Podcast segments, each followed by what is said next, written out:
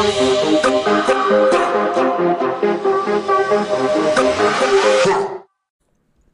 right, guys, this is our, let's see, Daniel chapter 7, 8, 9.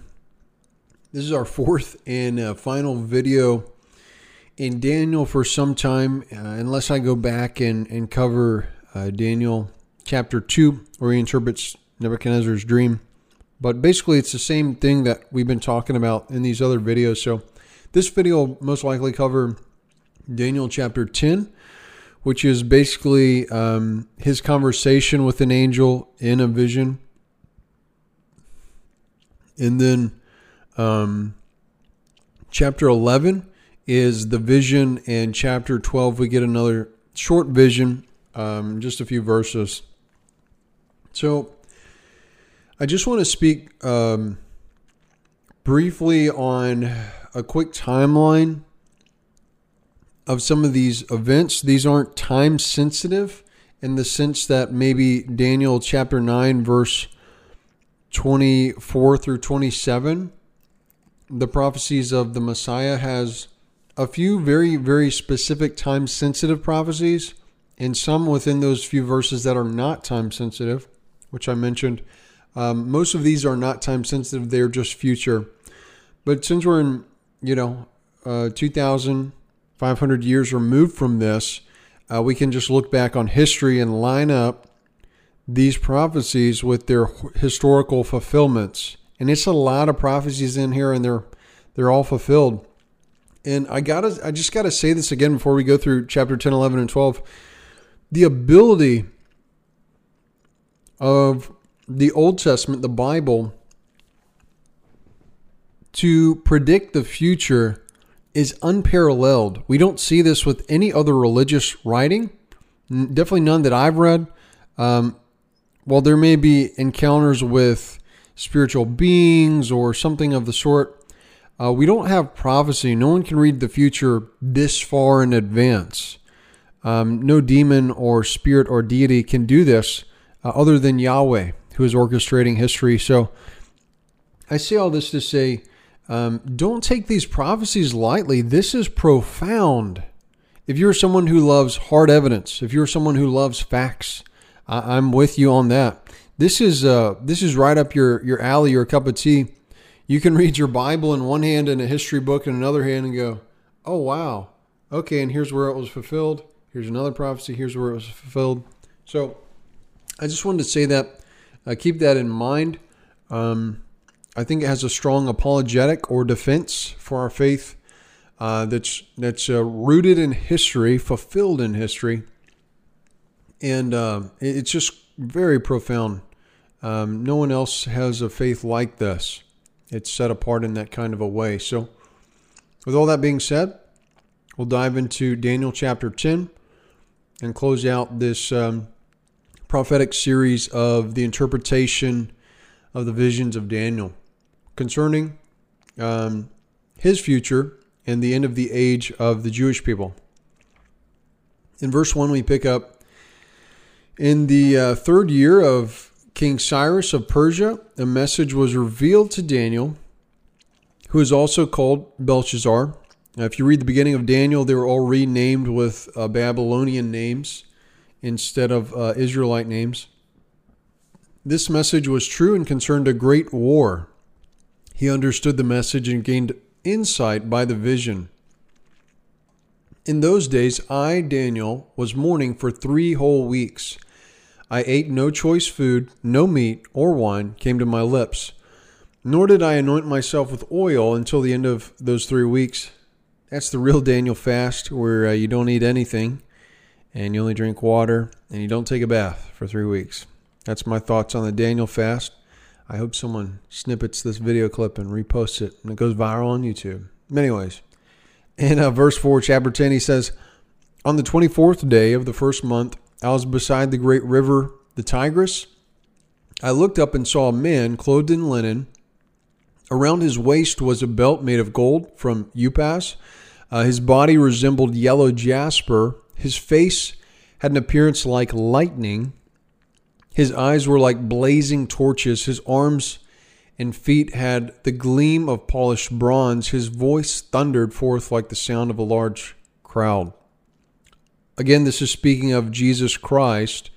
Um, in his vision, it's showing the uh, resurrected Christ. We see a similar picture in the book of Revelation, and there is so much overlap and correlation uh, for, for right reason between Daniel and Revelation.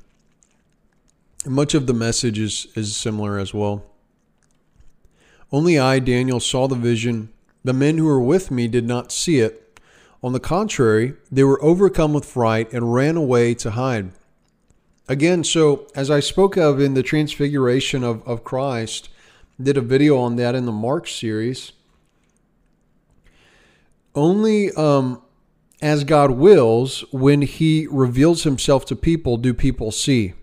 So here's a scenario in which Daniel is with a group of men and he sees a vision, but they do not see it. We see this with, uh, I would argue, clear in the scriptures when we compare the synoptic gospels of the vision of God's blessing on the baptism of Jesus. Um, and I won't go into that, but just note that this is another one of those passages where God reveals himself to someone publicly, but people don't publicly um, all receive that, that vision or that, um, that supernatural revelation. On the contrary, uh, they were overcome with fright and ran away to hide. I alone was left to see this great vision. My strength drained from me, and my vigor disappeared. I was without energy. I listened to his voice, and as I did so, I fell into a trance like sleep, just like Abraham in the Old Testament, with my face to the ground. Then a hand touched me and set me on my hands and knees. He said to me, Daniel, you are of great value. Or uh, another way to put it could be a treasured person or a person or a man greatly beloved, a man of high esteem. Uh, if you haven't noticed, uh, Daniel is highly valued by God. And uh, I would just encourage you in that vein. Uh, Daniel was known to pray three times a day, and uh, God revealed him many things, and they had a close relationship. Understand the words that I am about to speak to you, so stand up, for I have now been sent to you. When he said this to me, I stood up shaking. Then he said to me, Don't be afraid, Daniel, for from the very first day you applied your mind to understand and to humble yourself before your God, your words were heard. I have come in response to your words. However, the prince of the kingdom of Persia was opposing me for 21 days. But Michael, one of the leading princes, came to help me because I was left there with the kings of Persia. Now, for verse 13, as I mentioned before, as we started from Daniel chapter 7, when we see stars based on that Deuteronomy 32, verse 8, not verse 11, uh, worldview, we know that um, archangels, if you will, the highest of angels, uh, according to the Old Testament, are placed in charge over people groups. So, this is another one of those clear distinctions. Every time the Bible says prince, it doesn't mean this, but a lot of times when it says prince, it does mean this. However, the prince of the kingdom of Persia was opposing me. That's what the angel's saying to Daniel. So, the angel is held up by the prince of Persia. So, quite possibly, while there is um, an earthly king of Persia, we also see this with Rome. Um, the Bible would speak of an angelic ruler who is empowering that earthly leader. So, not to say that they're necessarily possessed, although someone like Nero uh, seems to show that, um, but it is to say that that they are being given aid, and we're going to see that really clearly um, in this video as we cover these three chapters. But uh, this is one of those cases. So, um, recognize that uh, that uh, systematic truth that we bump into over and over again throughout the scriptures. Now, I have come to help you understand what will happen to your people in the latter days or in the last days, uh, for the vision pertains to future days. While he was saying this to me, I was flat on the ground and unable to speak. Then one who appeared to be a human being was touching my lips. I opened my mouth and started to speak, saying to the one who was standing before me, Sir, Due to the vision, anxiety has gripped me, and I have no strength. How, sir, am I able to speak with you? My strength is gone, and I am breathless. Then the one who appeared to be a human being touched me again and strengthened me. He said to me, Don't be afraid, you who are valued. Peace be to you. Be strong. Be really strong. When he spoke to me, I was strengthened. I said, Sir, you may speak now, for you have given me strength. So it seems like Daniel uh, encounters this angel who they're usually in the form of looking like um, a male human being.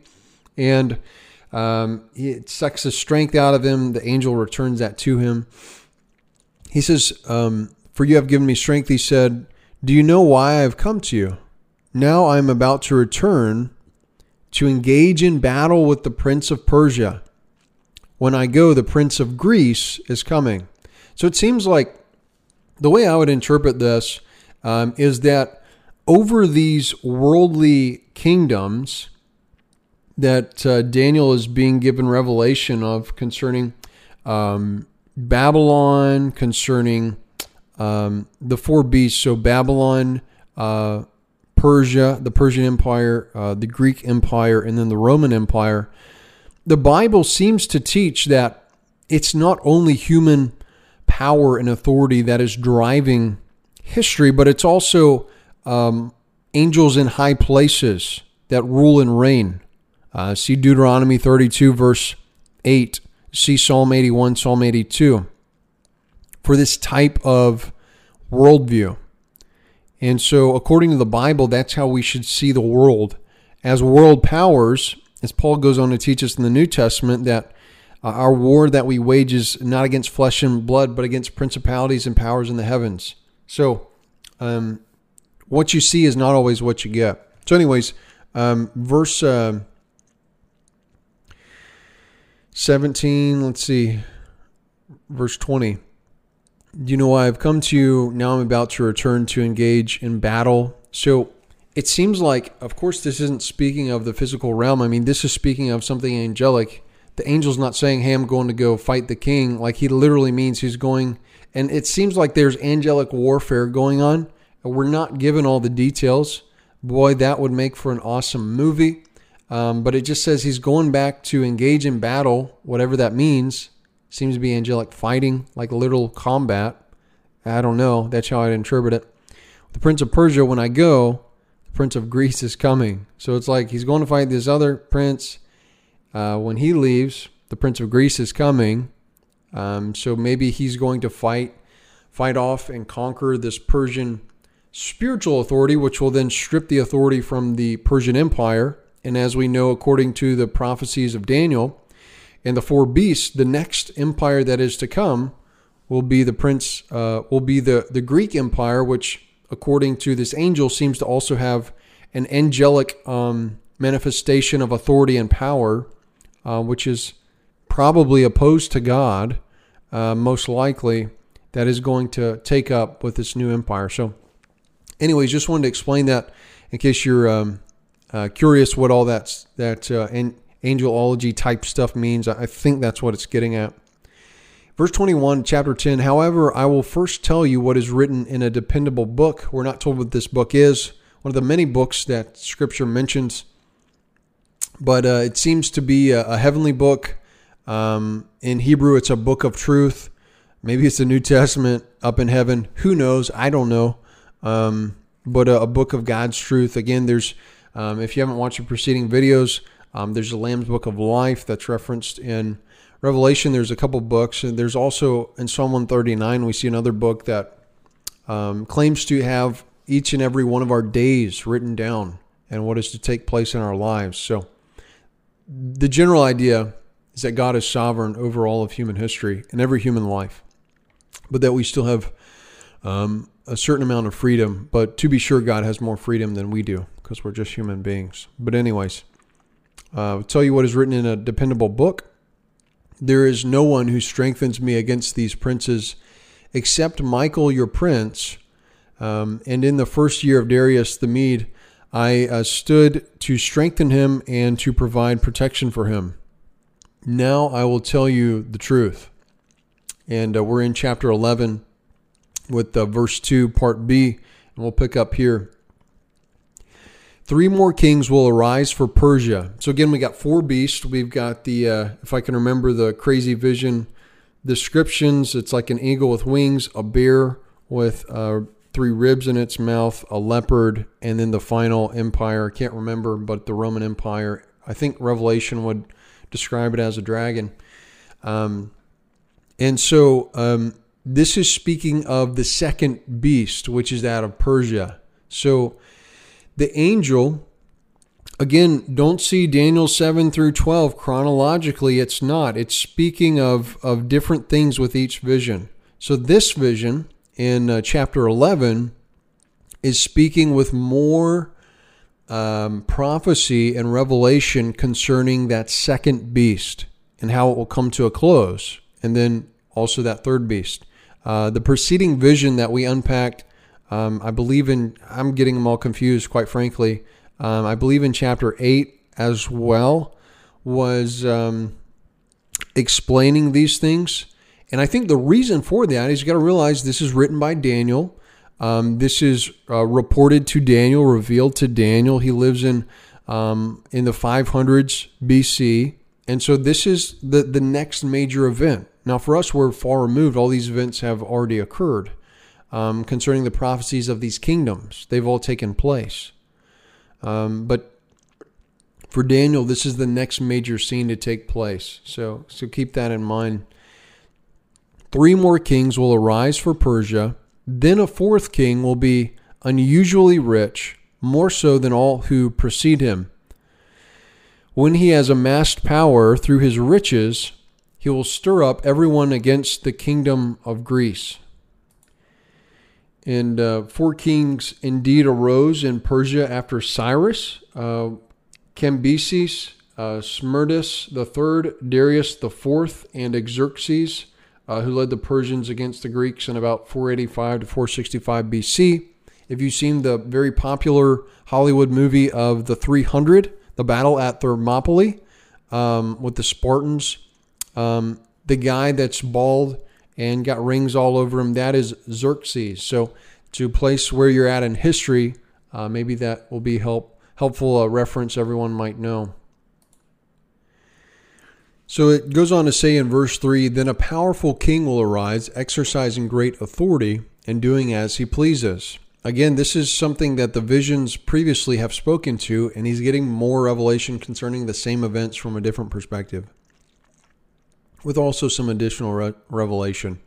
Verse 4 Shortly after his rise to power, his kingdom will be broken up and distributed toward the four winds of the sky but not to his posterity or with the authority he exercised, for his kingdom will be uprooted and distributed to others besides these. Now, um, one with great power being distributed to uh, four should uh, ring some bells in your mind if you've been watching this series in Daniel with uh, chapter 7 through 12. Um, what you'll know is this is speaking of Alexander the Great. And Alexander the Great, according to Daniel's visions, is um, one of the visions, he is the leopard, that Greek empire of the four beasts that come out of the, the sea, the Mediterranean. From the other vision, which is the uh, vision concerning the ram and the goat, uh, Alexander the Great is the uh, goat who conquers the ram and kills it. Um, and then um, that is uh, Greece or the Greeks. And of course, uh, Alexander the Great is that horn that as soon as he comes up is also um, conquered, and then uh, four rise up in its place. So this is building upon previous revelation that's been given to Daniel here. Um, so keep that in, in mind as we are, are reading. Again, I want you to see prophecy after prophecy that is fulfilled in Daniel. It's just preposterous. It's it's quite quite insane. If anyone um, ask for the evidence of the truthfulness of the Bible, just hand him the book of Daniel and tell him to read a history book. But, anyways, verse 5, chapter 11 Then the king of the south and one of his subordinates will grow strong. His subordinate will resist him and will rule a kingdom greater than his. Uh, verse 5 historically was fulfilled through uh, Ptolemy, uh, one Soter, I hope I'm pronouncing his name right, was the king of the south or of Egypt. Uh, one of his rulers or subordinates refers to Ptolemy's uh, son, quite possibly, which is Ptolemy uh, the second, Philadelphus, or else it's Seleucus uh, Nicator, another of Alexander's generals who allied with Ptolemy the first and later gained power over him. Goes on to continue with prophetic um, insights in verse 6. After some years have passed, they will form an alliance, um, which leads me to think it's the second um, of those two that I just mentioned, not the son, but the general. Then the daughter of the king of the south will come to the king of the north to make an agreement but she will not retain her power, nor will he continue in his strength. She, together with one who brought her, her child, and her benefactor, will all be delivered over at that time. Um, verse six fulfills uh, was fulfilled that prophecy concerning uh, Bernice, the daughter of Ptolemy II Philadelphus. Um, she could uh, not retain her power when her father died and was assassinated um, along with those who strengthened her. It was uh, under Ptolemy II, Philadelphus, king of Egypt, from 287 to 247 BC, that the Septuagint translation of the Old Testament uh, was begun. Um, so, from some notes there. so, um, it goes on to say, verse 7 there will arise in his uh, place one from her family line who will come against their army and will enter the stronghold of the king of the north and will move against them successfully. He will also take their gods into captivity to Egypt, along with their cast images and prized utensils of silver and gold. Then he will withdraw for some years from the king of the north. Then the king of the north will advance against the empire of the king of the south, but will withdraw to his own land. Um, so, verse 7 through 10, uh, excuse me, verse 7 through verse 9, uh, seems to be speaking of this girl Bernice's brother. Um, Ptolemy uh, the third ever gets. Uh, he avenged her by killing her assassin, uh, Seleucus Callinicus uh, king of the north that was previously mentioned, after which he carried their Syrian gods back to Egypt. Um, he goes on to say in, in uh, verse 10 his sons, um, those of the one that uh, was the king of the north, um, will wage war, mustering a large army, which will advance like an overflowing river and carry the battle all the way to the enemy's fortress. Verse 10 uh, The sons of Seleucus Calnucus, uh, Callicus uh, of the north were Seleucus uh, Ceraunus and Antiochus the third. They did indeed assemble great forces, as the text says, uh, but it was Antiochus who passed through and invaded the south. Again, Antiochus third. Um, this is at the tail end of the uh, um, time before the uh, second desolation, abomination of desolation, which takes place in the life of Judas Maccabees, which we are going to see prophecies concerning Judas Maccabees um, and those things which are to take place um, in the following verses within this chapter. So that's the end of verse 10. Uh, his sons will wage war, mustering a large army, which will advance like an overflowing river and carrying the battle all the way to the enemy's fortress. Again, um, those are the people by which this prophecy was fulfilled. The next prophecy, verse 11, chapter 11, verse 11. Then the king of the south will be enraged and will march out to fight against the king of the north, who will also muster a large army. But that army will be delivered into his hand. When the army is taken away, the king of the south will become arrogant. He will be responsible for the death of thousands and thousands of people, but he will not continue to prevail. It says in uh, verse 13 For the king of the north will again muster an army, one larger than before.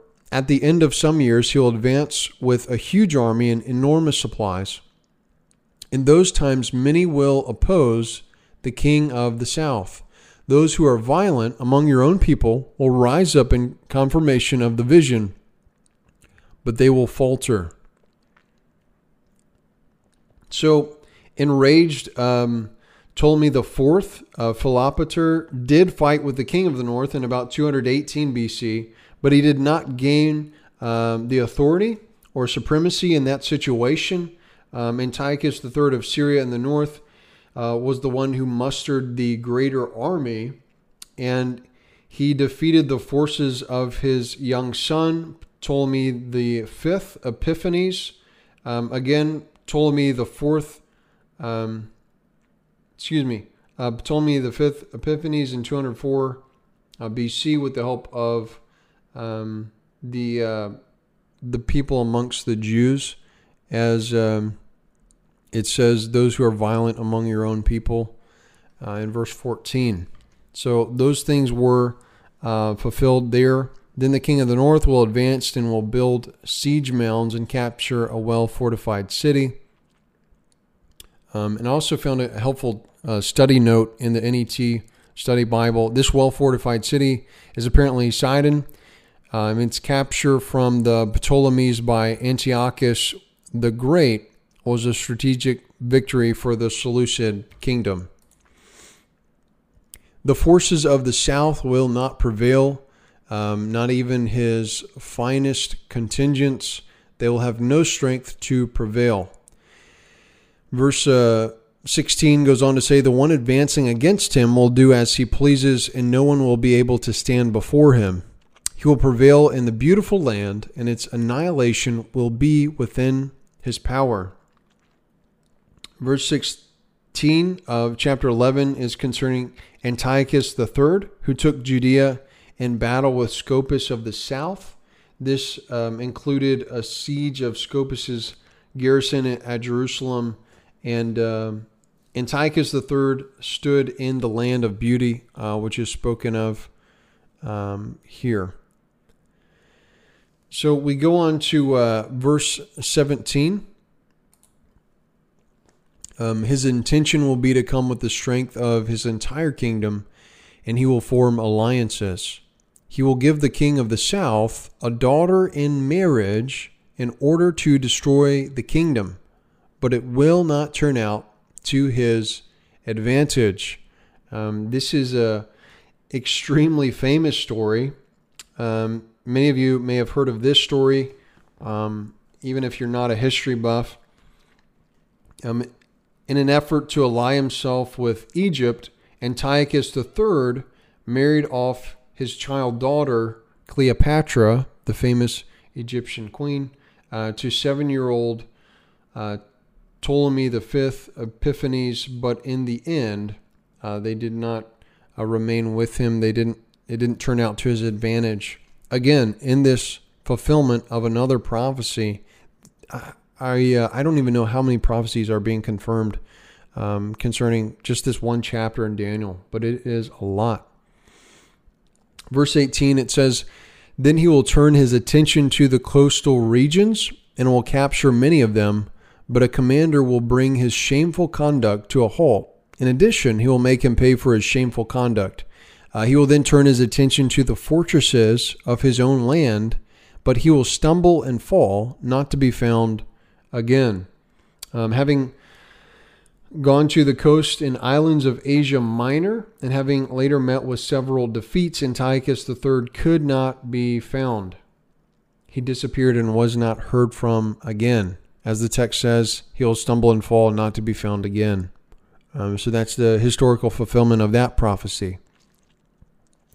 Chapter 11, verse 20 says, There will arise after him one who will send out an exactor uh, let's see how else they would translate this. Perhaps an exactor of tribute was Heliodorus of Second Maccabees the third. Uh, this is when we start to get to the uh, section of the Maccabees um, concerning the second abomination of desolation, um, of tribute to enhance the splendor of the kingdom. But after a few days, he will be destroyed, though not in anger or in battle. Antiochus, uh, his um, tribute, um, his root, most likely refers to one of his sons, Seleucus Philopator. He confiscated uh, treasures from the temple in Jerusalem, but performed no great deeds and died without fighting a single battle. Um, so that, uh, as it says, though not in anger or battle, seems to be the fulfillment of that prophecy. We then pick up with uh, verse 21. Um, then there will arise in his place a despicable person to whom the royal honor has not been rightfully conferred. He will come on the scene in a time of prosperity and will seize the kingdom uh, through deceit. Um, so, this seizing the kingdom through deceit, um, I just wanted to read a quick note from Josephus concerning these events. Um, this is from um, his Antiquities. Now it came to pass after two years in the hundred and forty fifth year, on the twentieth day of that month, which is by us called Chisleu, and by the Macedonians Apelleus, in the hundred and fifty third Olympiad, that the king came up to Jerusalem, and pretending peace, he got possession of the city by treachery. So, as it says, um, the prophecy that uh, will seize the kingdom through deceit that's been understood historically what the fulfillment of that prophecy was. We continue on, verse 22 Armies will be suddenly swept away in defeat before him. Both they and a covenant leader will be destroyed. After entering into an alliance with him, he will behave treacherously. He will ascend to power with only a small force. In a time of prosperity, for the most productive areas of the province, he will come and accomplish what neither his fathers nor their fathers accomplished. He will distribute loot, spoils, and property to his followers, and he will devise plans against fortified cities, but not for long. This was all fulfilled um, as they prophesied towards Antiochus Epiphanes the fourth, um, from 175 to 164 BC. This is a prominent character, character for the destruction of the temple.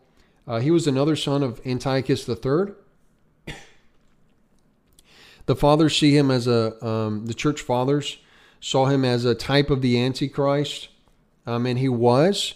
And so, again, if you check out the Olivet Discourse, which I've yet to make a video on, but um, we'll talk about Jesus references in all of the Synoptic Gospels a um, he references the abomination of desolation concerning Antiochus Epiphanes, which already took place about, um, say, 180 uh, years, give or take, um, in his time with Antiochus Epiphanes.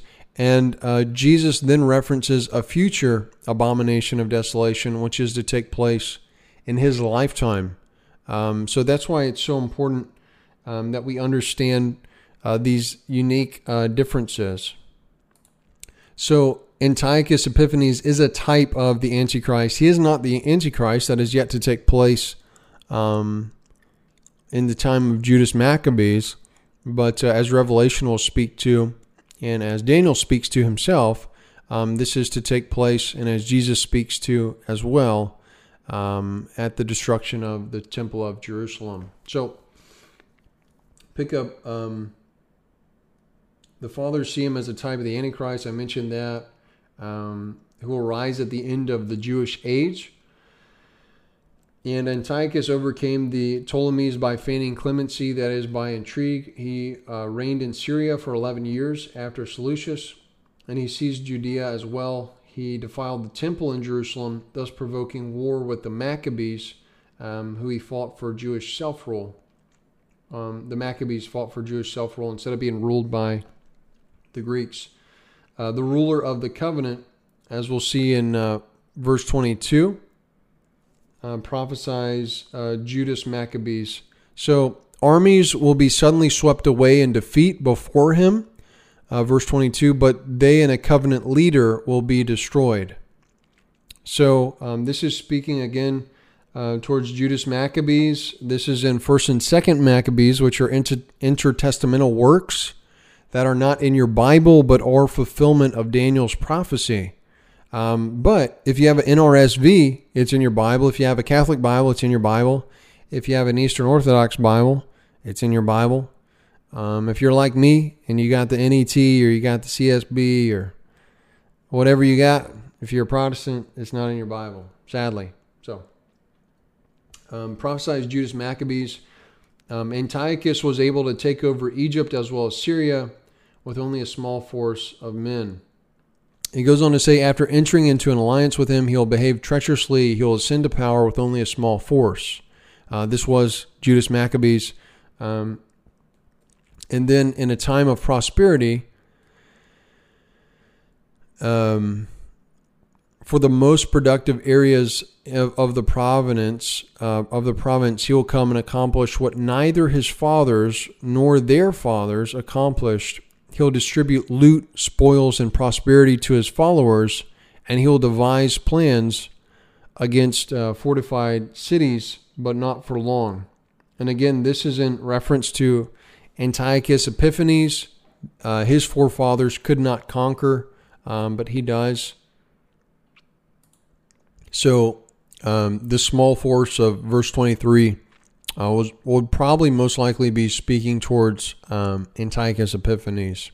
Even though Judas Maccabeus had an extremely small force as well, it seems like they were aided by God. Goes on to say he will rouse his strength and enthusiasm against the king of the south with a large army. Uh, the king of the south will wage war with a with a large and very powerful army, but he will not be able to prevail because of the plans devised against him. Those who share the king's fine food will attempt to destroy him, and his army will be swept away. Uh, many will be killed in battle. These two kings, their minds uh, filled with evil intentions, will trade lies with one another at the same table, but it will not succeed, for there is still an end at the appointed time. Uh, then the king of the north uh, will return to his own land um, with much property. His mind will be set against the Holy Covenant. He'll take action and then return to his own land. So we pick up in verse 29. At an appointed time, he'll invade the south, but this latter visit will not um, turn out the way the former one did. Uh, the ships of Kittim will come against him, leaving him disheartened. He will turn back and direct his indignation against the Holy Covenant He'll return and honor those who forsake the Holy Covenant. His forces will rise up and profane the fortified sanctuary, stopping the daily sacrifice. Again, all of this uh, that I have highlighted in this section, if you're watching, but really verse 29 and following, um, seems to be clearly speaking of what we find in 1st and 2nd Maccabees concerning Hanukkah, concerning Judas Maccabees, and the reclaiming of the temple and the uh, purifying of the temple. Um, but there's some prophecies. Some of those prophecies in verse 25 to 30, um, I, I, couldn't find clear references on and didn't want to get hung up. Again, this isn't an exhaustive study on Daniel. Lord willing, I'll be able to do that one day, but this is just really all of this is just study for the Olivet Discourse um, in my Mark series. So at an appointed time, he will again invade the south. But this uh, latter visit will not turn out the way the former one did, the ships of Kittim will kind of come against him. We do have a, a, verified prophecy there that I found, leaving him disheartened. He'll turn back and direct his indignation against the Holy Covenant. He will return and honor those who forsake the Holy Covenant. His forces will rise up and profane the fortified sanctuary, uh, stopping the daily sacrifice. In its place, they will set up the abomination that causes desolation. Um, so this is something that Jesus mentions um, a third one happening. Um, this is in prophesying of the second abomination that causes desolation. And um, I've got a quote from Josephus I'd like to read to you and also some notes. Um, verse 30 really through up through 35 I think it's concerning the Romans who came against Antiochus Epiphanes the fourth and made him leave Egypt. Um, and most scholars date this around 168 BC. Um, he was enraged. He began his persecution of the Jews and his desecration of the temple. Um, in verse 34, um, we see, um, as we'll, we'll go on to read, uh, when they stumble, they will be granted some help. Verse 34 um, seems to be speaking from the Maccabean revolt that was led ultimately by Matthias Maccabees, which was the father of Judas Maccabees. Um, he had multiple sons.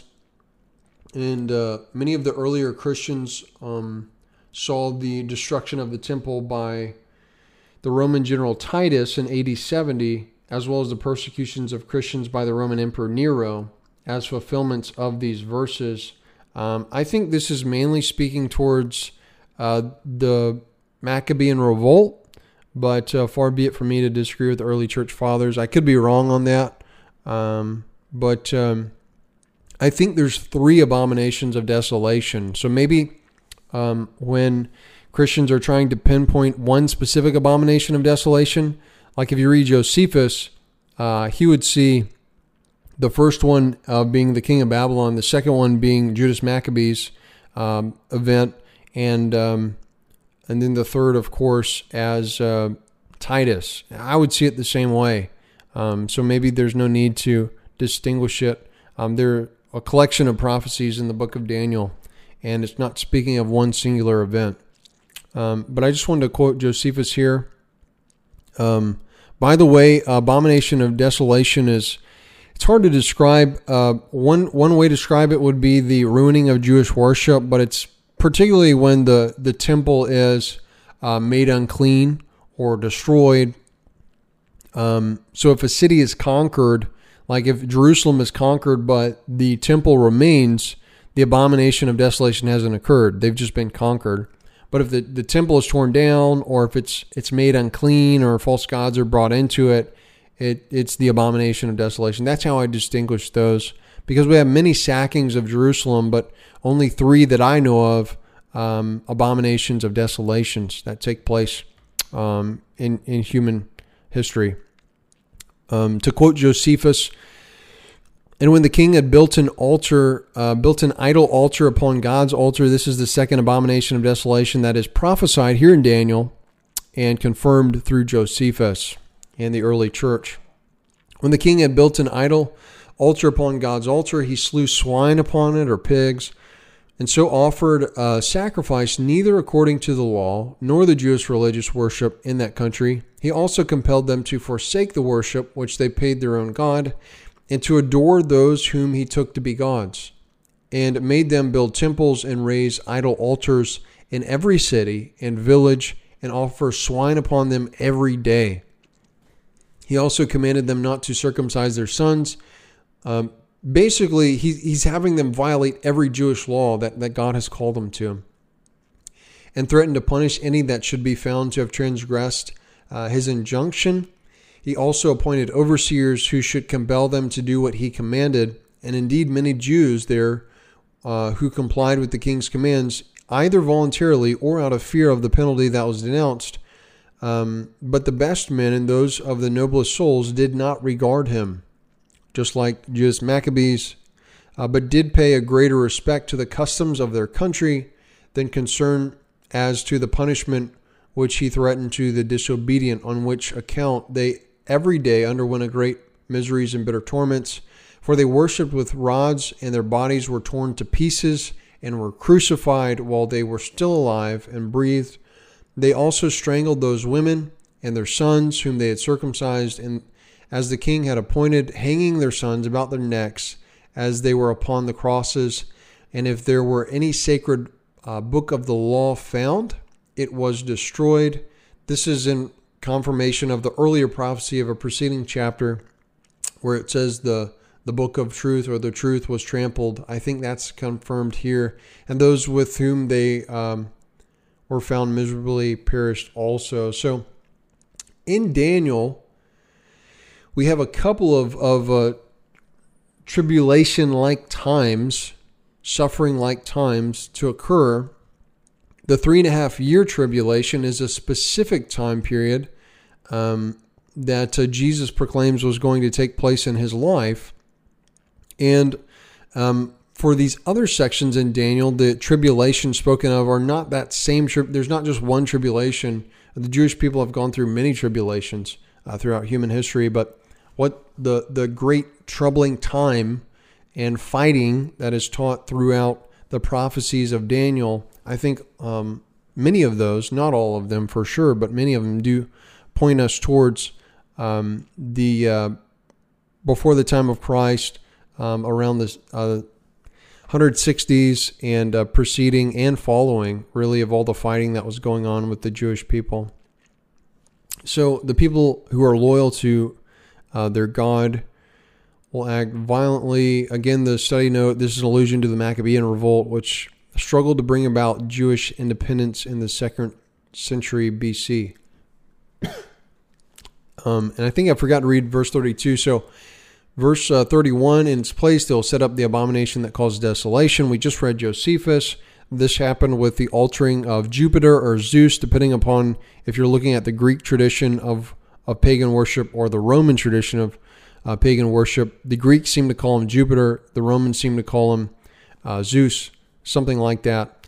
And uh, he sets up Zeus, sacrifices pigs. This is the abomination that causes desolation. Um, then the smooth words he will defile those who have rejected the covenant but the people who are loyal to their God will act valiantly. And this is um, the Maccabean revolt. They fight off many uh, soldiers and they conquer and they retake the temple.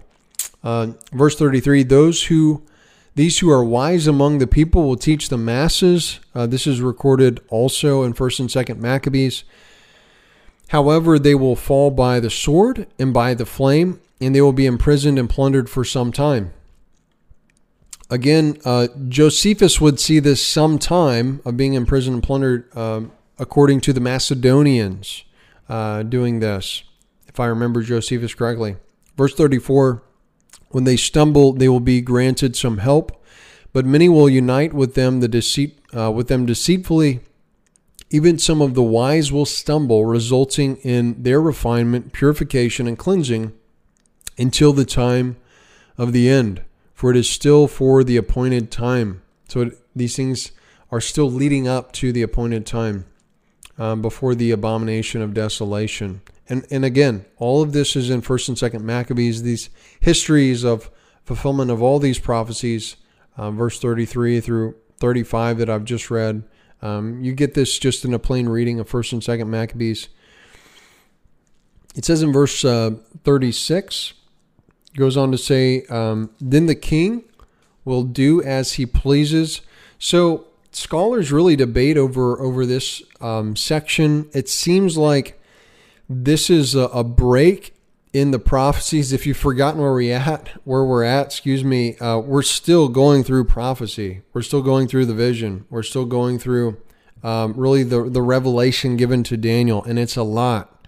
And um, so go get you a cup of. Uh, black coffee or a diet soda and come get back to work. When you're ready, you can pause it. But uh, anyways, it seems like verse 36 of this is is uh, possibly speaking towards a future event. Again, um, recognize that these prophecies aren't time sensitive, as we saw with Daniel chapter 9, verse 24 through 27, where some of those are time sensitive, but not all of them. None of these are time sensitive. It's just predicting the future, but not with definitive time stamp. So with 1136, it's not a stretch by any means to say this is speaking of a future event. Um, and they had a, a, study note I found helpful uh, concerning this next prophecy in verse 36. Then the king, it says the identity of this king is problematic. If uh, verse 36 through 45 continue the description of Antiochus Epiphanes, the account must be viewed as erroneous since the details do not match what is known of Antiochus' uh, latter days. Most modern scholars take this view, concluding that uh, this section was written just shortly before the death of Antiochus and that the writer erred on several key points as he tried to predict what would follow these events of his own day. Uh, conservative scholars, however, usually understand the reference to shift at this point to an eschatological or future uh, figure, the Antichrist. The chronological gap that this would uh, propose, uh, presuppose to be in the narrative is not necessarily a problem since all accounts there are, are many chronological gaps throughout the chapter. As the historical figures intended by such expressions as the king of the north and the king of the south repeatedly shift.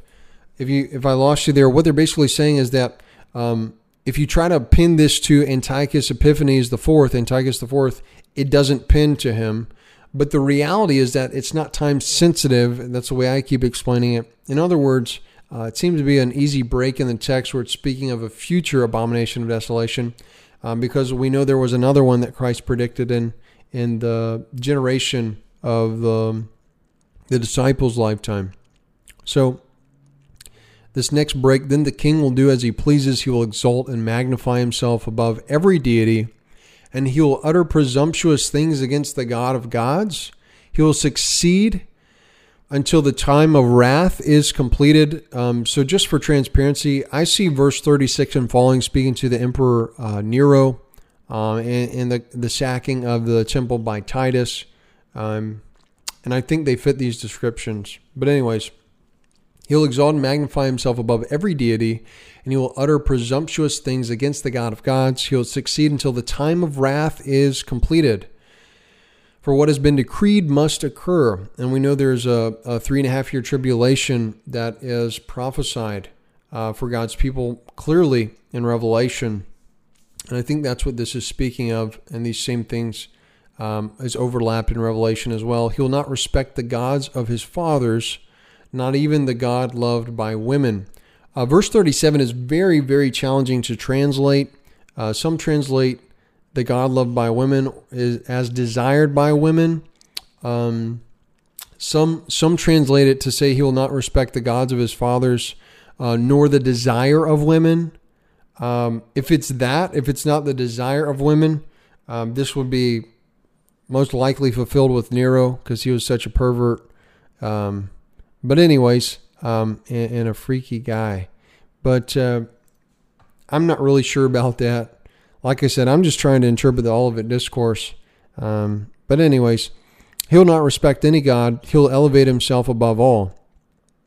What he will honor is a God of fortresses, a God his fathers did not acknowledge. He will honor with gold, silver, valuable stones, and treasured commodities. He will attack mighty fortresses aided by a foreign deity.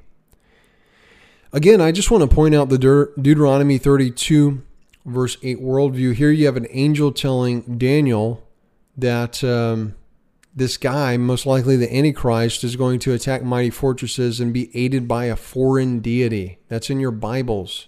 So I just wanted to mention here um, Christians shouldn't believe in monotheism in the sense that um, Yahweh is the only um, heavenly being. That's not a biblical worldview. Likewise, we shouldn't, as Christians, believe in polytheism, the idea that God is on par with all heavenly beings.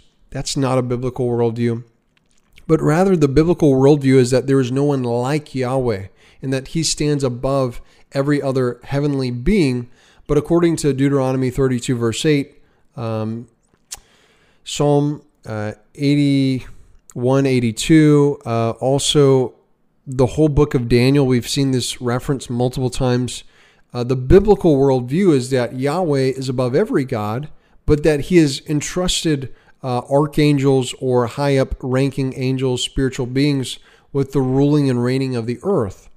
And um, so that's what we're seeing here with um, this group of, of uh, soldiers that are not on par with God being aided by a foreign deity. I think it literally means they're aided by a foreign deity. Um, I have no problem with the supernatural worldview of the scriptures.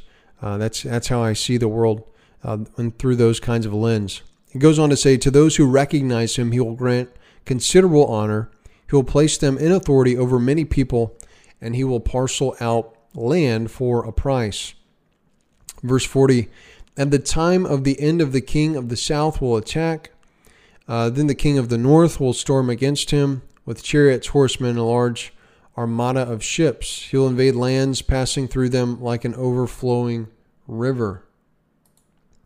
To be quite frank, I'm really not as familiar with the latter part of uh, chapter 11. Um, it says, Then he will enter the beautiful land. Uh, many will fall, but these will escape Edom, Moab, and the Ammonite leadership he will extend his power against other lands. The land of Egypt will not escape. He will have control over the hidden stores of gold and silver, as well as uh, all the treasures of Egypt. Libyans and Ethiopians will submit to him, but reports will trouble him uh, from the east and north, and he will set out in a tremendous rage to destroy and wipe out many. He will pitch his royal tents between the seas toward the beautiful holy mountain. Again, this is speaking of Jerusalem but he will come to his end with no one to help him. Um, so this is possibly speaking of uh, somewhere between the time of the destruction of the temple and um, and the time of Antiochus Epiphanes or Antiochus the Fourth. Says in verse uh, chapter twelve, verse one, uh, just a few last verses at that time, Michael the great prince, who uh, in Jewish thought is is over uh, Israel, and is their their um, archangel, if you will, who fights for them. At that time, Michael the great prince, who watches over your people, Israel, will arise. There will be a time of distress, unlike any other from the nation's beginning. Um, again, this seems to be speaking to uh, Revelation, to the destruction of the Jewish nation, where Josephus records 1.1 million Jews being slaughtered. Um, unlike any other from the nations beginning up to that time. But at that time, your own people, all um, those whose names are found written in the book, will escape. So I, I just want to explain a few things really, really quick. In case you haven't watched the preceding videos, or in case you've forgotten, this is prophecy from an angel to Daniel the prophet, and Daniel is an Israelite. Now he's in exile, but he's an Israelite and a faithful Israelite. He fasts and prays on behalf of his people Israel. So all of these prophecies are in regards to Israel. And in the time period of Christ, from his inauguration of his kingdom all the way to 70 AD, where the temple is destroyed, you have an overlapping of ages. So when everything in the New Testament is speaking of the end, the end of the age, the end of the age, this is all throughout the New Testament. It's speaking of the end of the Jewish age. And the the people of God are changing in a sense. In the Old Testament, the way that you come to salvation is you become a, a devout Jew. That's not how we worship God anymore. No, you can that's free to you. But but according to the New Testament, the way you become a worshiper of Yahweh, uh, Gentiles are now welcome welcome into the covenant, and you don't have to follow all the practices of the Jews. That that's the teaching, the clear teaching of the scriptures.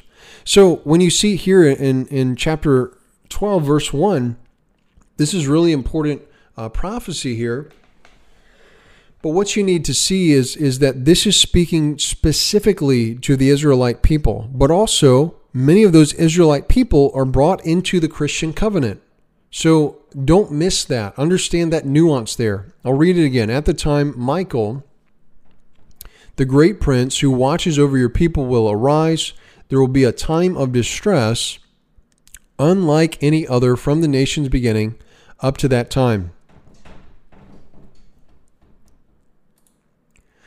So he, he says there will be a time of distress unlike any other from the nation's beginning up to that time. But at that time, your own people, Israel, um, all those whose names are found written in the book will escape. And I'm led to, to believe here he's speaking of the Lamb's book of life. And he's saying that they will escape. Again, um, this is spoken of in Revelation. This is predicted um, through Jesus on the Olivet Discourse. And so we do have record of Israelites escaping the coming wrath there in Israel, in Jerusalem. And this took place, they, they ran to the hills as Jesus warned them. Those are, who are in Judea must flee, Jesus tells them.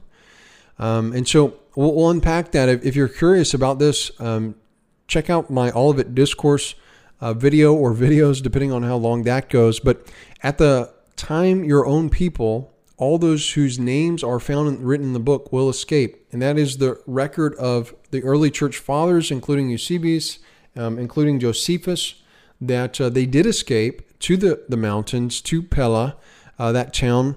And uh, it explains a lot of things in the New Testament. So uh, that's what's being spoken of here. Of course, as I tried to nuance earlier, Daniel is concerned for his people, which are the Israelites. Um, verse 2, chapter 12 Many of those who sleep in the dusty ground will awake, some to everlasting life, and others to shame and everlasting abhorrence. Uh, this is the, the section of scripture in the Old Testament and the prophets that we're going to see speaks most clearly to the idea of a resurrection. So this is why the the Sadducees uh, rejected this because they reject the book of Daniel because it was among the prophets and not the Torah. But the uh, the Pharisees accepted this as sacred scripture, thus did believe in the resurrection, and we get strong evidence for that here. Uh, we get it in, in multiple places, uh, even in the Torah as well, as Jesus points out in uh, the Gospels. But we also get this um, here in Daniel very clearly, very explicitly. So many of those who sleep in the dusty ground will awake. Um, I've explained that in other other parts in the Gospel of Mark. I won't go into that, but Abraham's bosom is then brought to heaven, some to everlasting life, and others to shame and everlasting abhorrence. Uh, speaking to the ultimate fate of those who are in Sheol, which will be cast in the lake of fire. Um, it says in verse 3 but the wise will shine like the brightness of the heavenly expanse, and those bringing many to righteousness will be like the stars forever and ever. So, speaking to uh, just the righteousness, um, the holiness that will be gifted to the saints, and um, they will shine, it says, like the heavens, like the stars, possibly a reference to angel, I'm not really sure. Um, and then he goes on to say, But you, Daniel, close up these words and seal the book until the time of the end. Many will dash about, and knowledge will increase. Again, Daniel is like 500 years before the time of Christ, um, 550, so or 580. But anyways, um, God is revealing so much to him. Verse 5 I, Daniel, watched as two others stood there, one on each side of the river. One said to the man clothed in linen, who was above the waters of the river, when will the end of these wondrous events occur? Again, as I stated earlier, where there's debate amongst conservative and um, and uh, non-conservative scholars, it seems again that he's asking another question of time period. So it seems more easily to separate the two. Um, then I heard the man clothed in linen, who was over the waters of the river as he raised both his right and left hands to the sky and made an oath by the one who lives forever. Um, it is for a time, times, and half a time, three and a half years. Then, when the power of the one who sh- shatters the holy people has been exhausted, all these things will be finished. Again, this is speaking of the latter part of the tribulation. Uh, many would place this um, with the uh, before the destruction of the temple. I heard, but I did not understand. So I said, Sir, what will happen after these things? He said, Go, Daniel, for these matters are closed and sealed until the time of the end. Might I mention here, the book of Revelation is the unsealing of these events. And so, uh, Revelation means the unveiling. So here in Daniel chapter 12, verse 9, he said, Go, Daniel, for these matters are closed and sealed until the time of the end. The time of the end was the destruction of the temple. In a few years, if um, if Revelation was written in uh, the mid 60s AD, then then God revealed these things in full right before the uh, destruction of the temple. So I'm not going to get into Revelation right now. I'm not going to touch it with a 10 foot pole, but I just want to point out where, where there's overlap. And I do think, regardless of eschatological views or views of the end times or views of all those kinds of things, um, these things are more fully revealed in Revelation. Hopefully, we can all agree on that. He said, Go, Daniel, these matters are closed and sealed until the time of the end. Many will be purified, made clean, and refined, but the wicked will go on being wicked. None of the wicked will understand, though the wise will understand. From the time that the daily sacrifice is removed, and the abomination that causes desolation is set in place, there are 1290 days. So I think in verse 11 it says, From that time that the daily sacrifice is removed and the abomination that causes desolation is set in place, there are 1290 days. There's lots of theories on this. A lot of people think this is a discrepancy in the Bible. I think this is a clear uh, speaking to uh, for the book of Revelation, and I think it's to the uh, first century Christians um, who uh, were under the warning of Jesus of when to flee um, to Mount uh, to the mountains. And so it says, from the time the daily sacrifice is removed. So I think this is probably better understood, this prophecy, in light of Revelation. And I haven't done the history or research there to understand that, but I think that's what this is referring to. So from the time the daily sacrifice is removed and the abomination that causes desolation is set in place, there are uh, 1,290 days, um, a little over uh, three years, I believe. Um, blessed is uh, the one who waits and uh, let me pull out a calculator, get our uh, end times charts out, everybody. So 1290 divided by, uh, that was a joke if you didn't catch that, divided by, um, I guess, 360 if we're going by Jewish calendar, uh, would come out to 3.58 uh, and some change. So about three 3.6 years. So it seems like there was, um, from the time that the, the daily sacrifice is removed and the abomination that causes desolation is set in place, there are 1290 days. So it seems to be maybe a timetable for possibly Jesus's generation. And maybe this as well is why um, the New Testament uh, includes a parenthetical note for them to reference Daniel so they might better understand this. But um, they would be able to count, um, according to this uh, prophecy, uh, these things 1290 days. Blessed is the one who waits and attains to the 1335 days. So maybe seemingly the end of that uh, tribulation, the end of that period of, of suffering um, would be done with. Um, uh, after say 45 uh, days, the 1290 and the 1335. Um, so it seems like maybe um, it would uh, begin there and then end there. Um, quite possibly, blessed is the one who waits and attains um, to the 1335 days, but you should go your way until the end. Uh, speaking of Daniel, you will rest, and then at the end of the days, um, you will arise to receive what you have been allotted. Um, most likely, speaking of Daniel's eternal rewards from God after his resurrection. Um, so, um, not extremely clear what uh, Daniel chapter 12, verse 11 and 12 mean, those numbering of days.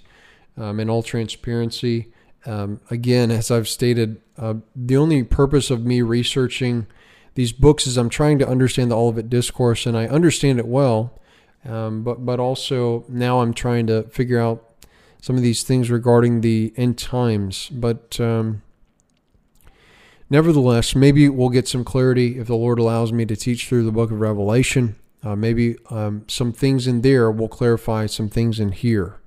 Um, so we'll cover that when it happens. Guys, remember on Essentials Unity and non essentials, liberty, and in all things, charity. I um, hope this has been a blessing to you. Um, if, if, you've learned anything from this video, uh, please give it a thumbs up. Uh, give me a like. And if you have any questions, you can send them to askgrantmooney at gmail.com, all lowercase, uh, no spaces. Um, or if you would like, you can always leave a comment down below. Thank you.